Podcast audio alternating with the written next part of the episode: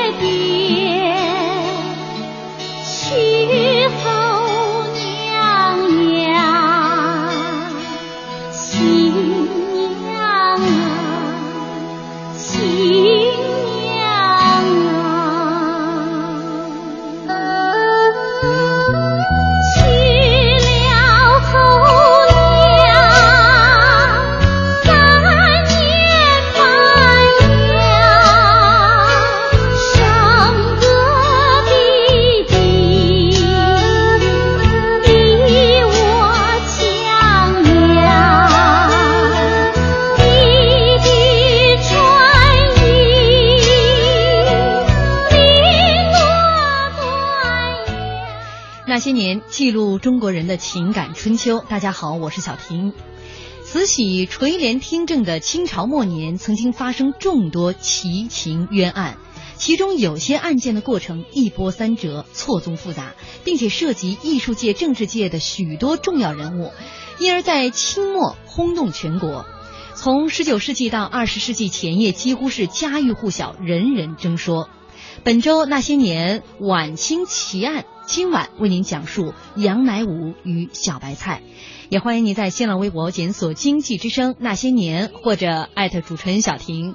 今天这个开场的歌曲《小白菜》，希望之风选的嘉宾，呃，是老朋友了啊，来跟大家打个招呼吧。呃，听众朋友晚上好，我是李德林。嗯，这个说到晚清的这个奇案杨乃武与小白菜，我第一次看应该是在九十年代初，当时看。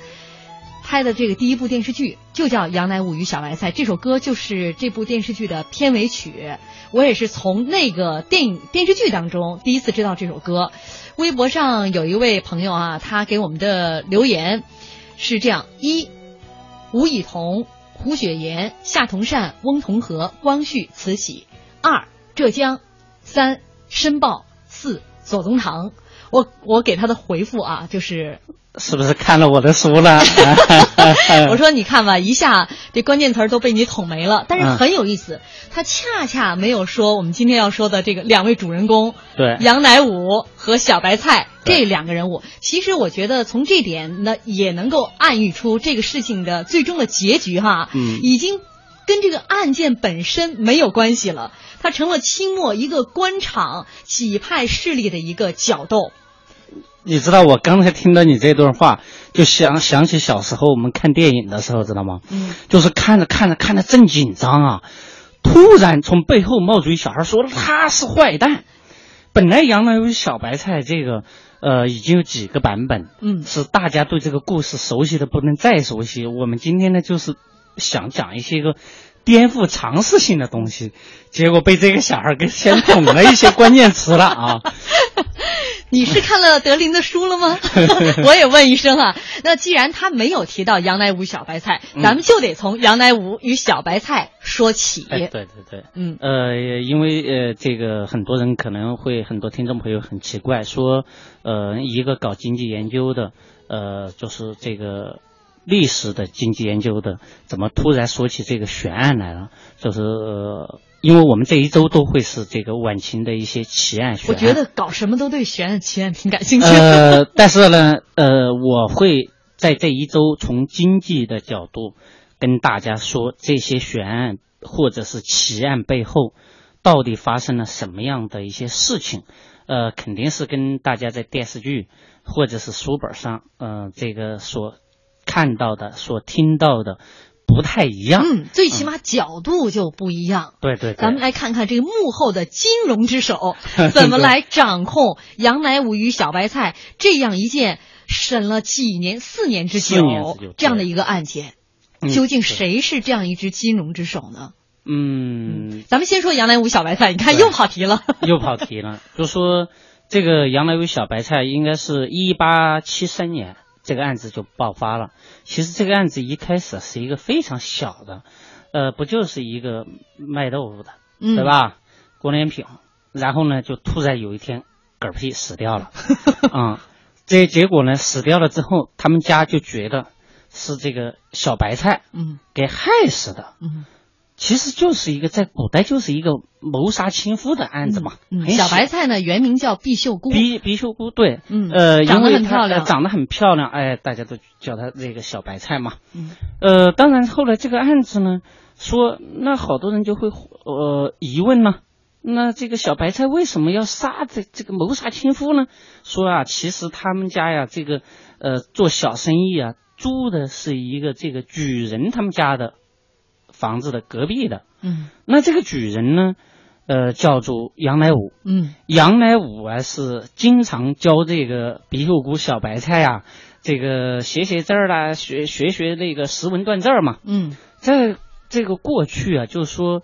孤男寡女是不能同一室，嗯，就是他们这样学来学去的，大家觉得在那边肯定有一点男女之事。而且这毕秀姑呢，因为年龄很小，她跟呃杨乃武差了将近二十岁的这个年龄，对，所以我觉得这个毕秀姑可能就真没有往那个男女之情方面去想，她甚至在杨乃武他们家是同桌吃饭，但是这个毕竟死人了嘛，嗯，是亲夫死掉了，所以说。当时的舆论，以及就是民间啊，就是当时属于这个三从四德的那种道德的大旗之下，嗯，这个案子就复杂了。之前就已经有风言风语，对，当时叫做羊吃白菜啊，是吧？因为杨乃武姓杨嘛，那他这个这个绰号小白菜，就乡里就有这样的一些风言流出，所以再加上亲夫死了之后。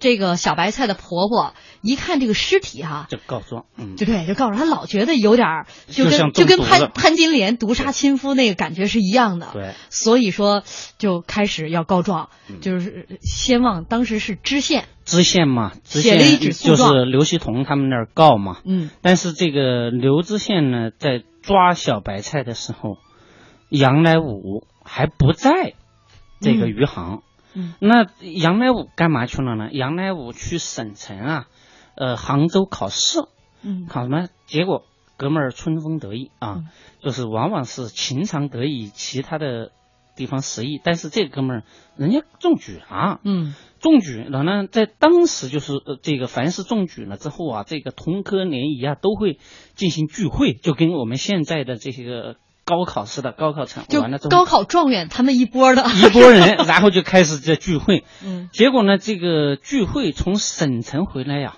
是一关而往。然后就是你到了那个县衙呀，县大爷说我们来调查一下，配合调查。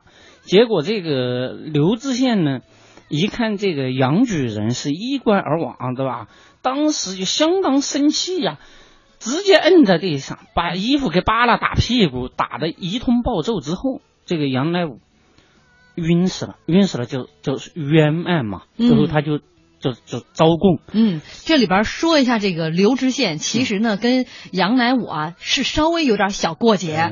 刘知县呢，这个快七十岁了，一直在余杭当了两任的这个知县。上一任知县是被撸了，被撸是就是因为杨乃武替别人写状纸，状子被告这个这个起诉这个知县说你不作为，呃苛捐杂税之类的，所以被撸了。说这次一回来，正少赶上这样的一个案子，嗯就把杨乃武拿来就是配合调查配合调查。对，嗯配合调查，结果一通那也胖揍了之后，杨乃武没办法，因为打嘛，招架不住嘛，刑讯屈打成招刑讯逼供，嗯屈打成招。嗯。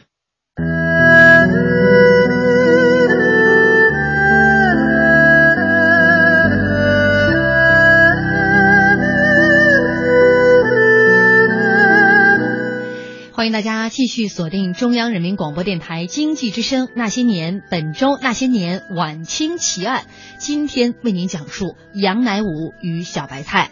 欢迎大家在新浪微博来和我们沟通，您可以在新浪微博检索“经济之声那些年”或者艾特主持人小婷。微博上有朋友说了：“哎呀，听李老师讲，听着真带劲呐、当当当，我们就要开始这个书接下回了啊。呃，说到这个杨乃武啊，中了举。本来是要走上呃这个仕途，开始要得意了，没想到回到了余杭县的这个老家，也就是今天的杭州。嗯，回到这个老家之后呢，就是杭州边上的一个小小县城，就嗯吃了这样一个官司。当时的这个杭余杭的知县刘希同，嗯以谋跟跟这个奸夫淫妇、谋杀亲夫的这样一个罪名呢，就把杨乃武下了大牢。但是前提是因为当时他是举人，对所以呢，这个知县啊就给上面的杭州知府写了一纸这个当时的他的这个案情的陈述，嗯同时要求上报国家，把杨乃武举人的功名给撸了。对，因为在过去啊，就是说有官衔的，以及就是比如说有功名的，呃，这两种人是不能够下跪，不嗯能够使用刑的，刑不上大夫，就是这样来的。嗯。呃，这个杨乃武啊，他当时是举人，公民。嗯，其实但是他没审就已经把这个案子定了性，对。然后往上这个一级一级的报，对。所以国家也很快，当时的清大清朝也就很快的批复了下来，决定革去杨乃武的举人的功名。嗯呃对，因为就说你凡是有功名的，或者是说有官衔的人，如果犯了这种作奸犯科呀，那是对于这个道德上就不占优势。嗯。那么一定就会给他有一些处分，但是要处分就得先撸，撸了之后呢，就是结果呢，这个北京这边儿的撸掉这个杨乃武举人的这个签署的这个批发呃批复呀，到了云呃杭州，哎呦，当时刘知县一看，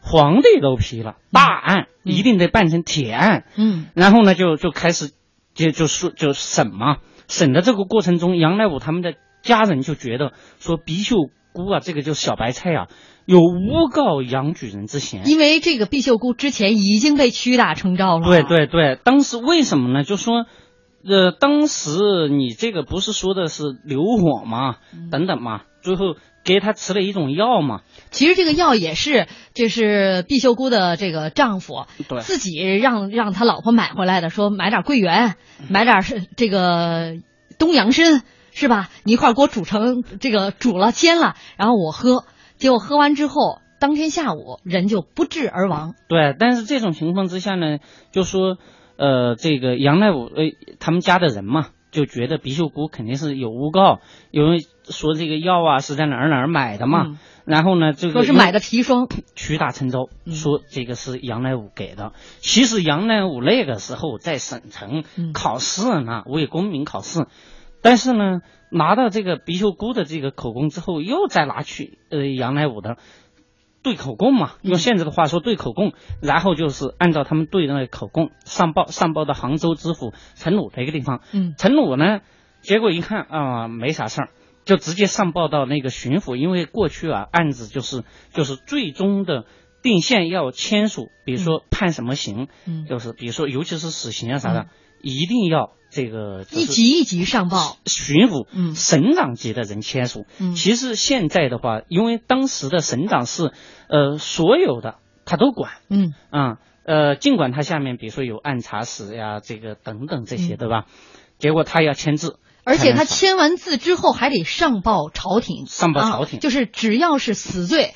都是这样的一个流程，知县到知府，知府再到这个巡抚，巡抚再到这个朝廷上报。对，呃，这样的一个案子最后就到了朝廷，而且朝廷也批了，说是这个毕秀姑是凌迟处死。对，呃，杨乃武也当时是也是处以极刑。对，但是呢，这个其实当时的浙江巡抚杨昌俊，杨昌俊呢。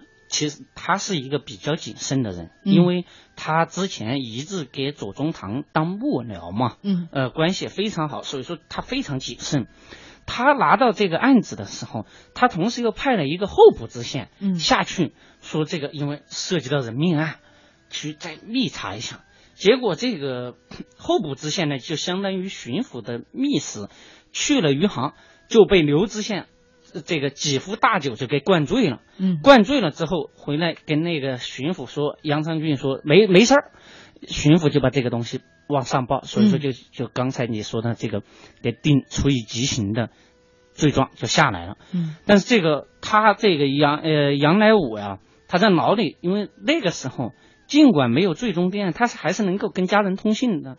就是他的姐姐杨菊珍去看他的时候，他就写写了一个就相当于辩护的这么一个状子，然后呢就一级一级的告，告到那个呃就是最后也告到巡抚，巡抚呢当时实际上也去派他的这个暗察司啊，呃等等去呃进行查嘛，因为就是管司法那一块儿。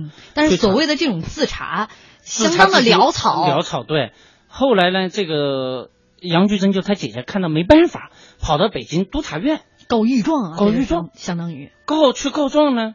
哎，结果传到了这个后来说，那还是得派人去查吧。嗯，又派谁呢？派了学政，当时的胡润南是这个呃，就是这个浙江的学政。学政是管什么的？就是管教育、考试等等，哪儿会查案呢？不开玩笑吗？学政去查。也没事儿，但是这个事情这时候慈禧太后已经知道了，嗯，那会儿还不知道了，嗯，这后面是这样的，后面就是不断有不断的有人捅嘛，嗯，到最后呢，和慈禧真正要去翻案的是什么时候？到了一八七七年了，那个时候已经是光绪了。光绪登基没两年，就是在过去新皇帝登基，又就是呃新新人新气象嘛。新皇帝登基要干两个事情，一个是清理财政，第二一个就是整肃吏治。嗯，那而且要大赦天下，大赦天下。你想整整肃，就突然你像有人来告告状，说那儿有那么大的冤案，并且是举人，说当时呢是哪些个人去的呢？比如说浙江的十八名京官联合。嗯，去向慈禧说说浙江有个大冤案，被这个巡抚啊瞎搞，搞了几年，就马上就快干死，就要把这个人处死了，嗯，很紧急呀。慈禧一看，那哪儿行啊？新皇帝登基没两年啊，得查嘛。嗯，结果去那查怎么查呢？就是当时派了刑部，就是专门管大案的。嗯，刑部当时刑部的两尚书、督察院的。各部的侍郎、堂官们都要去，嗯，就相当于到了这个余杭县，嗯，呃，是开棺验尸，当场就开棺验尸。开棺验尸，但是呢，呃，慈禧就是北京方面啊，还是担心在余杭开棺有问题，就是开了一次棺之后又把它装起来，嗯，运到北京，就是现在的朝外大街的海会寺。当然，现在没有那个地方了啊，就是当时的海会寺再来开棺。北京的基本是各大部委的这些个司局级以上的官员都必须到现场，嗯，来进行观摩。当时呢，就是为了这个以示公正，请了刑部的首席验尸官，就是仵作。在当时，用现在的话说的话，就首席验尸官来开棺。老头八十几岁，那什么样的尸体没见过，对吧？什么样大案没见过？咔咔咔开了之后，说这个子骨，这个黄白没啥事儿，嗯，对吧？说这个就就生病死的或者怎么样的。就是一看这尸骨没啥事儿嘛，没有什么问题，嗯不像是之前案子定的说是毒杀，以砒霜毒杀，嗯因为当时啊，就是都是这个宋慈写的《洗冤录》当中的，对对对 就是按照这种方式来查，说这个尸骨并没发黑，并没有发黑。然后呢，这个呃，其实啊，浙江的巡抚在北京要把尸体从杭州运往北京的之前，他就觉得这个案子是冲着他来的，辞职。皇就是慈禧啊，皇帝后来的皇帝也不批嘛。嗯当验完了之后，说我不要你辞职，我要撸你，知道吧？就是你主动请辞和朝廷免职是两个概念，知道吗？你主动请辞呢，可能是你自己认识到错误，嗯但是朝廷并不一定说你有罪，嗯但是我免职就是认定你一定有罪。嗯那那么在这种情况之下，这个结果当时那个远在呃西北啊宿州兵营的那个左宗棠一看，说这简直太可笑了。为什么可笑？说宋慈的喜，他也翻宋慈的洗冤记录啊，说从来就没有说这个，就是说一定是黑的才是毒杀的。嗯，那这个而且放了三年了，放了三年，这个所有的都变了。当时的那个四川的总督啊，等等，因为都是左宗棠他们一个派系的嘛，嗯就骂说怎么能为这些个呃奸夫淫妇翻案呢？嗯这个天下岂不是乱套了吗？这样的话已经分成了两派。分成两派呃一方面是左宗棠这一派，对。包括这个湘淮系的哈对；另外一方面呢，就是在北京的这些江浙系的这些官员分了这两派。但是最终慈禧还是定下了这是一起冤案，冤案就是因为最终江浙系的呢上了一个折子，说你看看新皇帝登基没两年，他们就欺负你们孤儿寡母，慈禧就被这个帖子一下戳中了自己最这个软肋的地方。嗯，呃，所以这个帖子也成了慈禧最终将这起案子定为冤案的一个最直接的因素。嗯咱们把这个案子的最终结局啊，先放下不表。嗯，可能很多朋友听到刚才这个过程当中会奇怪，说杨乃武刚刚考上一个举人，嗯家里之前呢也没有什么显赫的身呃这个身世对，凭什么江浙所有的京籍的江浙官员都会站出来为他去向朝廷请命，对，会这个不惜拿自己的仕途去跟湘淮系去对抗？嗯，哎，这里面究竟有哪只手在从中斡旋？如果没有这只手的话，这我觉得杨乃武跟小白菜嗯，已经当时的一情况下翻不了临时和急行，可能就已经成为板上钉钉的事情了。嗯，呃，这个手呢，就是我们今天晚上要讲的主角开始出场了。当时的大清帝国的首富胡学言，很多人都会觉得哇，胡学言跟这个无非就是资助点钱嘛，跟这个有什么关系呢？呃，这个胡学言啊，他家里有一个西席，用现在的话说的话，就是家庭教师。嗯。嗯，因为这前面其实有有几期节目我们都提到了胡学岩啊，小跑堂啊，呃，这个跑街的业务员出身，没什么文化，呃，但是呢，他发解了之后，对这个孩子女的教育还是挺在那个的，所以说他就请了一个叫吴以同的西席，嗯。而这个人跟杨乃武是就是相当于现在的话说的话是同学啊啥的，嗯，对吧？同乡同乡。同年，同年同年就是现在的就是同学，嗯，知道吗？都是这一批参加高考的，对对对相当于嗯。呃，还有就是他们的呃这个什么吴敬川呃等等，就是有三个人嘛，嗯。关系很好。然后呢，其实杨乃武呀，在这个局子里的时候，就跟他的姐姐说：“你去找他们，嗯。肯定有戏。这个杨乃武的姐姐就听了杨乃武的话，找到了这两个人，果然有戏。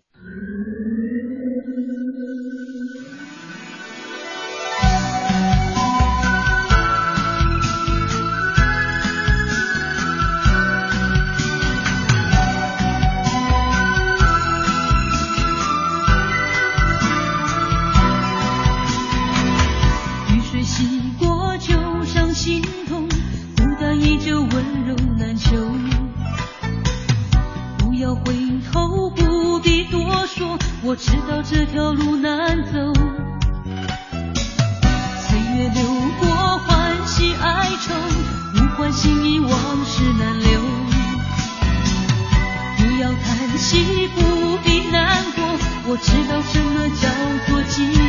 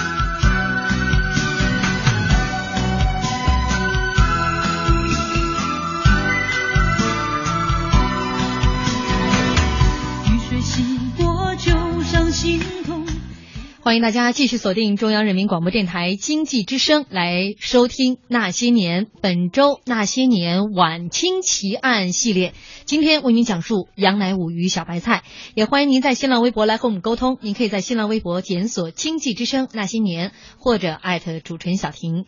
听听叶尔说，杨乃武与小白菜一个民间案子竟然成了惊动包括清朝最高统治者在内的朝野上下的大案，历时三年零四个月，两个皇帝亲自过问，慈禧太后下令调查，最后更是引发了湖南几省与浙江几省的派系对抗，以及湘军力量的削弱，堪称晚清第一大奇案。呃，他还讲了小的时候在看这个这个六十年代看的是评剧啊，沈阳评剧团花树兰演的小白菜。一点儿都看不懂，看的没意思，早早就溜跑了。也可以说，杨乃武与小白菜从这个案件爆发之后，就被各种艺术形式去演绎它。对啊，你看那个时候有有这评弹，嗯包括电视剧。现在大家听这歌就是就是后来又被翻拍的杨乃武与小白菜的这主题歌，嗯，挺好听。挺好听的哈对。那咱们接回来说，其实一百多年前，杨乃武与小白菜他他们的经历是很惨的。对，呃，但是这个案件在本来板上钉钉的时候，终于有了一个回旋的余地。这个回旋的余地，刚才德林也讲了，是大家都想不到的。红顶商人胡雪岩。对，呃，因为胡雪岩的他那个西席啊，就是家庭教师，呃，吴以桐他有个哥哥嘛，呃，他有一个哥哥在这个就是京城，嗯。呃，叫这个嗯呃夏夏同善，夏同善啊，嗯啊，呃，这是他也是他的同乡。也是他同乡，嗯对。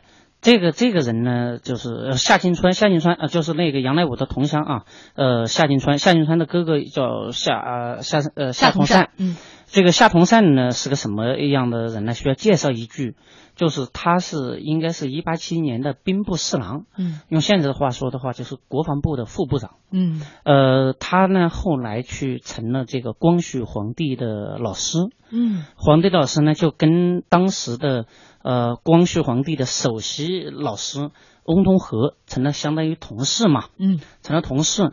呃，这个通过这个夏同善呢，首先走通了一个光绪皇帝老师的这一个门子，这是一个。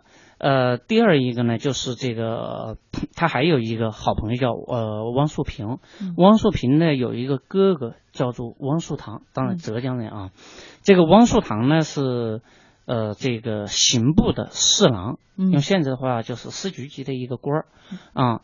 呃呃，也就是说，呃，杨乃武他的童年同乡，呃，这个人叫吴以彤，吴以彤对是胡雪岩家的家庭教师。家庭教师对。就是因为有这样的一层关系，所以打开了胡雪岩这扇商人的红顶商人的大门，大门由胡雪岩又引荐了刚才我们所说的这些著名的这一批。人，对这一批人呢，就说呃，他们在北京有很多的关系，皇帝的老师，呃，甚至有亲王，嗯比如说呃，当时的醇亲王奕轩，嗯也就是光绪皇帝的老爸，啊、对吧？嗯，这个还有一些个这个刑部比如说刑部的侍郎袁宝恒等等。当然，很多说法是因为这个浙江籍的官员在这边的很很多的这个作用等等。当然，他们的呼吁作用是确实很大，但是这里边呢就牵涉到这些人的一些利益。呃，比如说最主要的就是慈禧三次接到这个折子，江浙的十八个进官联名的，嗯，对吧？第一次没啥感觉，第二次派出一个学政，学政，嗯，对吧？也没啥感觉，最后维持原判。嗯，到了第三次的时候，为什么就？那个准了呢？第一就是，首先是胡须岩这一帮人在运作这些呃这个浙江籍的京官，呃来在各个衙门进行这个运动，对吧？在北京形成一股势力，说这个冤案啊，尤其是当时说服了醇亲王奕轩，醇亲亲王当时的呃。最主要的两个亲王，一个是恭亲王奕欣，一个是醇亲王奕轩。奕轩尽管他的儿子当了皇帝，但是他在他永远活在这个他哥哥就是奕欣的阴影之下。那么他呢，正好又管这一块司法这一块他当时啊就跟这个慈禧说：“杨乃武是一个举人，江浙我们这个大清帝国江浙的这个就是。”就是文化人呐，一旦如果就是把杨乃武这个案子判的不公的话，那我们就得罪了江浙的读书人。嗯，一个国家如果得罪了读书人，是一件很可怕的事情，对吧？然后这个那为什么他要这样说呢？你说奕轩当然作为一个王爷可能会这么想，但是实际上他还有一个呃更加就是他也有自私的一个心态，就说他要把这一个。牵涉到这个襄淮啊，这个就是当时的汉族武装势力的这么一个大案，如果给翻过来的话，还天下读书人一个清白，嗯，证明我奕轩是有能力的，同时我又为慈禧就是除去了一削弱了一个很大的隐患，因为当时的呃这个。曾国藩已经死了，湘军集团的就是领袖成了左宗棠，左宗棠拥兵数万，西西征军啊，嗯，在西北封疆大吏，封疆大吏，而江浙呢是他的根基，尤其是这个浙江巡抚杨昌俊，基本就是除了钱袋子，除了胡雪岩以外，还有个更重要的，就是这个杨昌俊，嗯，那如果我把这个案子翻过来，就削弱了淮湘军集团的势力，尤其是。就是撤奏了这个，呃，左宗棠。嗯，那因为当时这个湘军的势力是，甚至有一些使命不达呀，就朝廷上的一些这个政令到了这个湘军的地盘上，就底下根本就不执行。嗯，因为在当时的天下过半都府都是湘淮的。嗯，也就是说，只要他们，比如说左宗棠、李鸿章说一句话，这个帝国就可以停摆。嗯，那这种情况之下，慈禧也很可怕呀。所以慈禧第三次拿到这样的一个诉状的时候，嗯，就知道这个事情背后哎有有文章可做了。对，我一定得把它翻过来，翻过来有很对于慈禧，因为当时呃慈禧和那个光绪来说还是孤儿寡母嘛，嗯，对不对？呃，光绪又很小，尽管是呃醇亲王奕轩的孩子，但是。按照当时的继承的话，皇权来说的话，已经跟醇亲王没半毛钱的关系了。嗯，那个时候他也还是要削弱他当时的。你想大老虎啊，左宗棠对他们来说，嗯，对不对？要想打大老虎，我至少得警告大老虎，我就得把他身边的那些个苍蝇先给拍了，对吧？你想啊，当时的浙江，呃呃，杨昌俊，左宗棠的人。就是当时的那一干，从知县到知府，全是左宗跟随左宗棠嗯的混的人。像这个知县刘希同是一河北人，对啊，这个杨昌俊就是呃湘军出身的湘军出身的，当时的知府呃，包括按察使呃等等这些个都是呃跟这个左宗棠混的。那所以说，只要把他要警告老虎，就先把苍蝇给拍了。哎，所以说他叫翻案。那这个翻案的过程中，你就说前戏啊，就是运动官场是一方面，还得做足一些个，就是他这个胡须岩啊，当时就就提供了呃大量的资金啊。嗯，除了北京这方面官官面官场的背后运作以外，还有场面上的，就是让杨乃武的姐姐杨菊珍到处去递递诉状，就就是建一个衙门地，建一个衙门地。嗯你想那边官员在跟慈禧说啊，这个案子有多么严重，我们要还天下多数人一个公道。这边就 使银子，大量的银子，拿到这个状子一看，一看这个这这个太多检举揭发太多是吧？嗯这有银子，有有这个势力，再加上有不断的这个检举揭发，查还是不查？慈禧呢，当然就很冠冕堂皇的出来说，我得主持公道，嗯得还天下人一个公道。嗯那公道就是开棺验尸，对不对？那最后很多人就会觉得很奇怪。我们经常听到的是胡雪岩跟左宗棠那关系那么好啊，左宗基本就是说胡雪岩是左宗棠的钱袋子、后勤部长，他怎么会要来支持杨乃武这么一个举人，跟他也没有什么利益关系就扳倒自己的这个后面的靠山呢？对呀、为什么呀？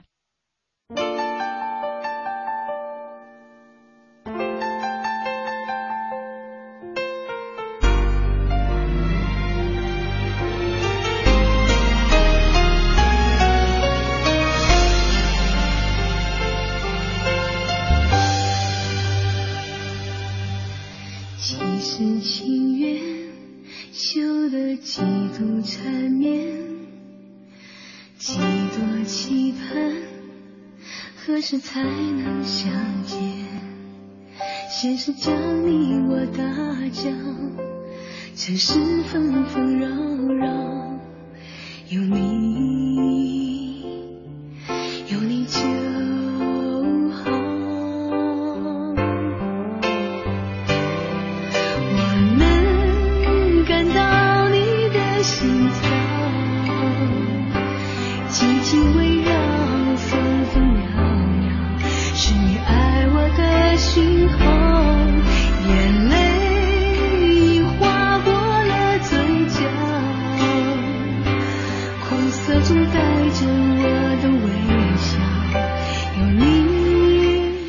家继续锁定中央人民广播电台经济之声《那些年》，本周《那些年》晚清奇案，今天为您讲述杨乃武与小白菜。也欢迎您在新浪微博来和我们沟通，您可以在新浪微博检索“经济之声那些年”或者艾特主持人小婷。猎手五二五七说：“请问主持人讲课的是哪位老师啊？太喜欢听他讲历史了。”李德林，其实飞翔的雏鹰已经回答他了，财经作家。嗯，还有这位礁石浪花说，杨乃武与小白菜案是家喻户晓的故事。他在晚清四大奇案中是办案时间最长、涉案人员最多、酷刑最为残忍、影响最为深远的案件。案情扑朔迷离、跌宕起伏，涉及官场政治利益争呃纷争，最终是由慈禧亲自干预得以终结。其中翁同龢功不可没，申报作用甚大。我们要以史为鉴啊，嗯防止这种冤假错案出现。你看这个申报，在我们前两天说股票晚清股票，今天又说这个晚清奇案，申报都有他的身影，而且申报是真是跟这个案子跟了三年。对，但是我们恰恰今天不说他，未来呢我们会做这个晚清的这个报纸系列，嗯也跟大家来讲讲那个时候，哎呀竞争非常激烈的传媒行业。嗯，那个报纸，呃，我们到时候专门讲一个报纸系列是怎么样影响到时政的。嗯，嗯好，那咱们接下来来回答刚才那个，可能很多听众都会很奇怪的这个问题。作为左宗棠的钱袋子啊，嗯呃，这个胡雪岩为什么要跟就这次事件要跟表面上大家一看就是跟左宗棠在作对？嗯，这个跟呃这个胡雪岩的一个重大的贪腐案有关系。这个我们都知道，就是这个左宗棠啊，带着西征军，呃，去首先是剿那个回民之乱，然后呢收复新疆，他需要钱，需要钱怎么办？他就是有一开始是让各省啊给他提供一些协饷，就是给他筹集军饷。但是呢，这些个东南的，尤其是呃以李鸿章辖区内的，基本不给他钱。嗯啊，那他钱没钱怎么办呢？没钱没法打仗啊，尤其是他立下军令状，我五年我要收复新疆啊，没钱，然后就贷款，贷款负责给他贷款的就是当时间上海转运局的这个道员胡雪岩，胡雪岩所以说也就有后勤部长一说，然后他贷款前两次。他贷款的利息，人家就是比如说呃汇丰呃这些银行开出的贷款利息是百分之八，嗯而这个呃胡旭岩呢，最后报到这个左宗棠那儿高达百分之十五点八，大家可以算算，差点是呃他的一倍，嗯对吧？那这种情况之下呢，就是他又到了第三笔贷款，到了第三笔贷款的时候，哎，大概这个时间在一八呃七六年年初，当时北京就不批，因为呃这个光绪皇帝登基了嘛，登基了之后呢，就是这个除了查案以外，我们刚才说的还要查账，对吧？嗯清理财政，就派了北京当时的副部侍郎袁宝恒。袁宝恒呢是袁世凯的叔叔，那会儿小袁呢还是一个小屁孩呢，嗯，就派派副部侍郎袁宝恒到西西呃就是西征军里边去查账。其实袁宝恒呢也不敢得罪，呃，得罪这个左宗棠，因为左宗棠有兵，尽管他们袁家呀、元宝庆等等这些也是带兵的，对吧？嗯但是跟左宗棠相比，他们太小儿科了。那这种情况下，他就找到这个左宗棠啊，说这个左呃这个左大帅啊，你这个账目有问题，我们不能给你批第三批贷款。嗯左宗棠当时一听气坏了，说怎么不批呢？说我的军队我都已经开到什么什么地方了，这个你不给我钱的话，军队哗变谁负责任啊？对吧？那这个 就是袁宝成说不行，你这个贷款是有问题的，你这个利率啊已经超过将近一倍了。嗯说当时左宗棠说有什么问题啊？说你看啊，你那个贷款，然后我们让那个总理衙门去跟当时的英国的驻上海领事馆，嗯以及汇丰银行等等他们去查，人家回复说百分之八，你们为什么要百分之十五点八？嗯对吧？这个肯定是有问题，钱肯定是被胡雪岩给给贪了。嗯哎，当时左宗棠一听生气呀、因为这个胡雪岩给他提供从这个呃一八六二开始到一八七六这这一年啊，已经提供了十几年了。嗯那人家小胡对我挺好的，你怎么能说小胡的坏话呢？对不对？我没了小胡，我没法打仗啊。嗯哎，这种情况之下，就当时袁宝恒还带着小袁呢，因为小呃袁世凯他老爸死了嘛，嗯就就带着小袁想去那个呃左宗棠的军营西征军里边混一混，看能不能，因为他不喜欢读书嘛，就喜欢当兵打仗嘛，嗯看能不能混出一点名堂来了。结果没想到就为胡雪岩这个贷款的事情，两个人呛呛起来。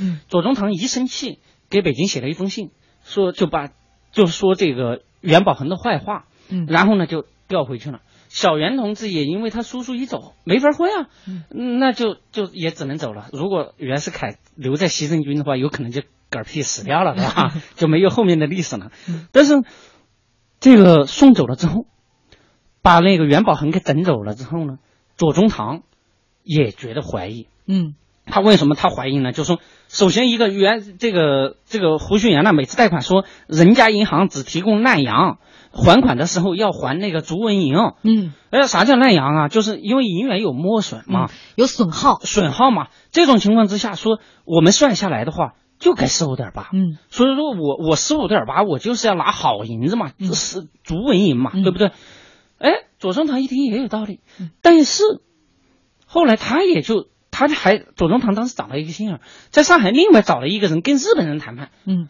包括也跟英国人谈判，价格就是那个，说我们从来没有说烂洋啊或者是怎么样的一个说法，当时就起了疑心。由于他起疑心的还有一个更重要的是，他除了在这个贷款里边吃回扣，他还在采购军军饷军火的时候吃回扣。当时左宗棠的这个西征军三万多人，三万多人还带着伙夫呀、嗯的马夫呀等等是这个后勤的，你猜这个胡雪岩给他采购了多少改洋枪？采购了两万多改洋枪。因为当时呃，这个西征军里边有洋枪队，还有大刀片子、大刀队啥的，嗯没有必要每个人都带洋枪，知道吗？大量的上万杆枪就堆在库房里边，左宗棠还得派人去擦枪，嗯搞得成本巨大，知道吗？当时就左宗棠就想了一招，就说你既然给我采购那么多枪，因为他采购的枪啊，人家在他采购的时候二十两了，然后他给左宗棠报一百两，赚好多钱。嗯左宗棠就觉得不对，我就在那个就是兰州山寨，嗯说你就让那个胡雪岩说说你给我采购一杆枪吧，然后他就结果采购了好几个月没见枪，其实胡雪岩不给他采，就是因为我给你采购枪，你山寨了之后，我就以后军火采购没得赚了嘛。嗯结果他就跟胡雪岩就好久几个月不写信嘛，胡雪岩就知道了这个信息，说对他有意见了，不理了。然后他找谁给他钱呢？找的是浙江巡抚杨昌俊，就是当时正在管杨乃武小白菜案子这个巡抚。嗯，哎，这个巡抚还真就给他几十万两、几十万两的往西西北运呢，压根儿就不找胡雪岩了。胡雪岩这个时候那要断掉左宗棠的这个资金的这个输入资金，嗯就是杨昌俊。那要怎么样搞掉杨昌俊呢？就必须要把杨乃文小白菜案给他翻过来。嗯，哎，给左宗棠一个下马威，下马威而且也让左宗棠看一看，离开他胡雪岩没法玩，没法。玩，而且胡雪岩离开左宗棠之后，照样能把江浙系的所有官员玩于股掌之上。哎他能够调动江浙系这个所有官员，对一直上达到朝廷的亲王。对，因为当时他抓住了很核心的，就是第一个，这个涉及到关于就是江浙士人，本来就是浙江就是湘军呐、就垄断了江浙官场。嗯当地的士人不满意，就是士绅们不满意。更重要的就是慈禧朝廷也有削弱呃襄怀的那个势力，嗯所以说这个契机给他的一个契机，要扳倒杨昌俊。嗯那么扳倒杨昌俊，后来你知道左宗棠是三呃六个月没有收到胡雪岩的信啊，当时没钱了，已经没钱了，嗯知道？非常悲谦卑的写说学员啊，我已经好几个月没收到你的信啊，你是不是因为贷款的问题没有谈好啊？主动给他写信嗯谈和，最后没办法，胡这胡雪岩又重新牢牢的将这个左宗棠玩于股掌之中，并且当时左宗棠要西搞西部大开发呀，嗯很多的资源，包括开矿啊等等，嗯。都被他控制在手里。所以说，这样的一个案子，最终已经变成了几个派系，甚至是利益之间的一场博弈啊。嗯呃，杨乃武与小白菜这个案子，当时一百多朝廷官员革职的革职，吞金的吞金，发配的发配，包括这个刘锡同、余杭知县，当时规定是七十岁以上的这个官员，如果说发配的话，可以用钱来买断。但是刘锡同当时是禁止收赎，就是你交钱都不行，照样发配到了东北。而这个小白菜因为回家已经无家可归，只好削发为尼。呃，杨乃武因为养蚕去了 毕竟他还是一个大的家族嘛。杨乃武后来写了一副对联儿：“明场利场，其实戏场，做得出满天富贵。寒药热药无非良药，医不尽遍地炎凉。”好，今天就是这样，我们明天再见。